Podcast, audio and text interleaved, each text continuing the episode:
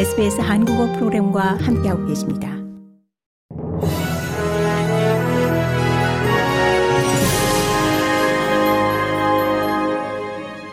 (2023년 11월 14일) 화요일 아침에 SBS 한국어 간추린 주요 뉴스입니다. 중동의 전쟁으로 주요 도시에서 시위와 충돌이 일어나며 호주를 덜 안전한 곳으로 만들었다는 우려에 대해 여론이 분산되는 것으로 보입니다. 나인 신문에 게재된 리조브 여론조사 결과 36%는 호주가 덜 안전한 곳이 됐다고 답했고 32%는 여기에 동의하지 않는다고 답했으며 32%는 확실하지 않다고 답했습니다. 연방의회에서 진행된 격렬한 토론 중 이스라엘군의 가자 활동에 대한 노동당의 입장에 대해 비판을 받은 앤소니 알바니지 연방 총리는 정치인들에게 불난 곳에 부채질하지 말 것을 강력히 촉구했습니다. 빌 쇼튼 정보서비스 장관은 채널9에 출연, 반유대주의나 이슬람 혐오증 모두 호주에서 설 곳이 없다며 이 정부는 완전한 휴전이 아닌 인도주의적인 중단을 촉구하는 일관된 입장을 유지해왔다고 강변했습니다.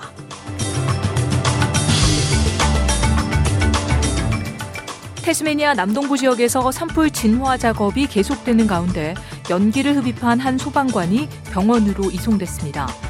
소방당국은 돌핀 센지의 산불이 통제 가능한 상황이 되며 보고 행동하라는 경고 수준으로 조정됐다고 발표했습니다.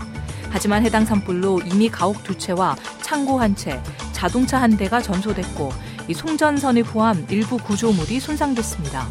타스메니아 소방청의 제레미 스미스 소방청장은 이번 화재가 산불 준비의 중요성을 보여준다라며 화재 위험이 극심하거나 높지 않지만 바람으로 이런 일이 발생했다라고 말했습니다.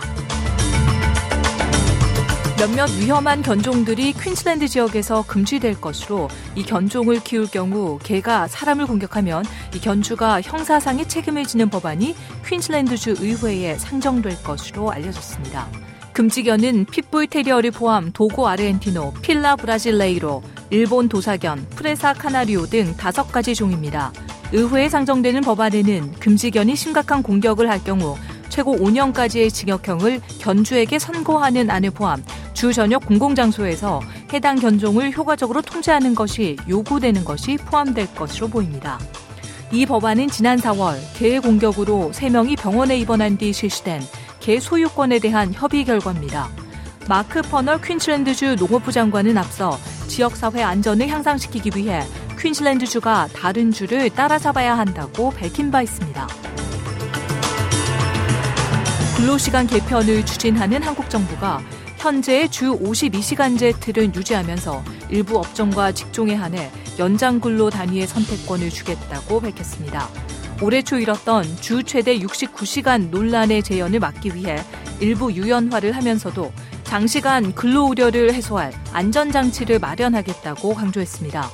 양대 노총은 근로자의 건강권은 현행 주 52시간제를 지키기만 해도 보장된다며 결국 정부가 연장 근로 단위 기간의 확대가 필요하다는 결론을 유도하는 거라고 주장했습니다. 이상 이 시각 간출인 주요 뉴스였습니다. 뉴스의 나혜인이었습니다.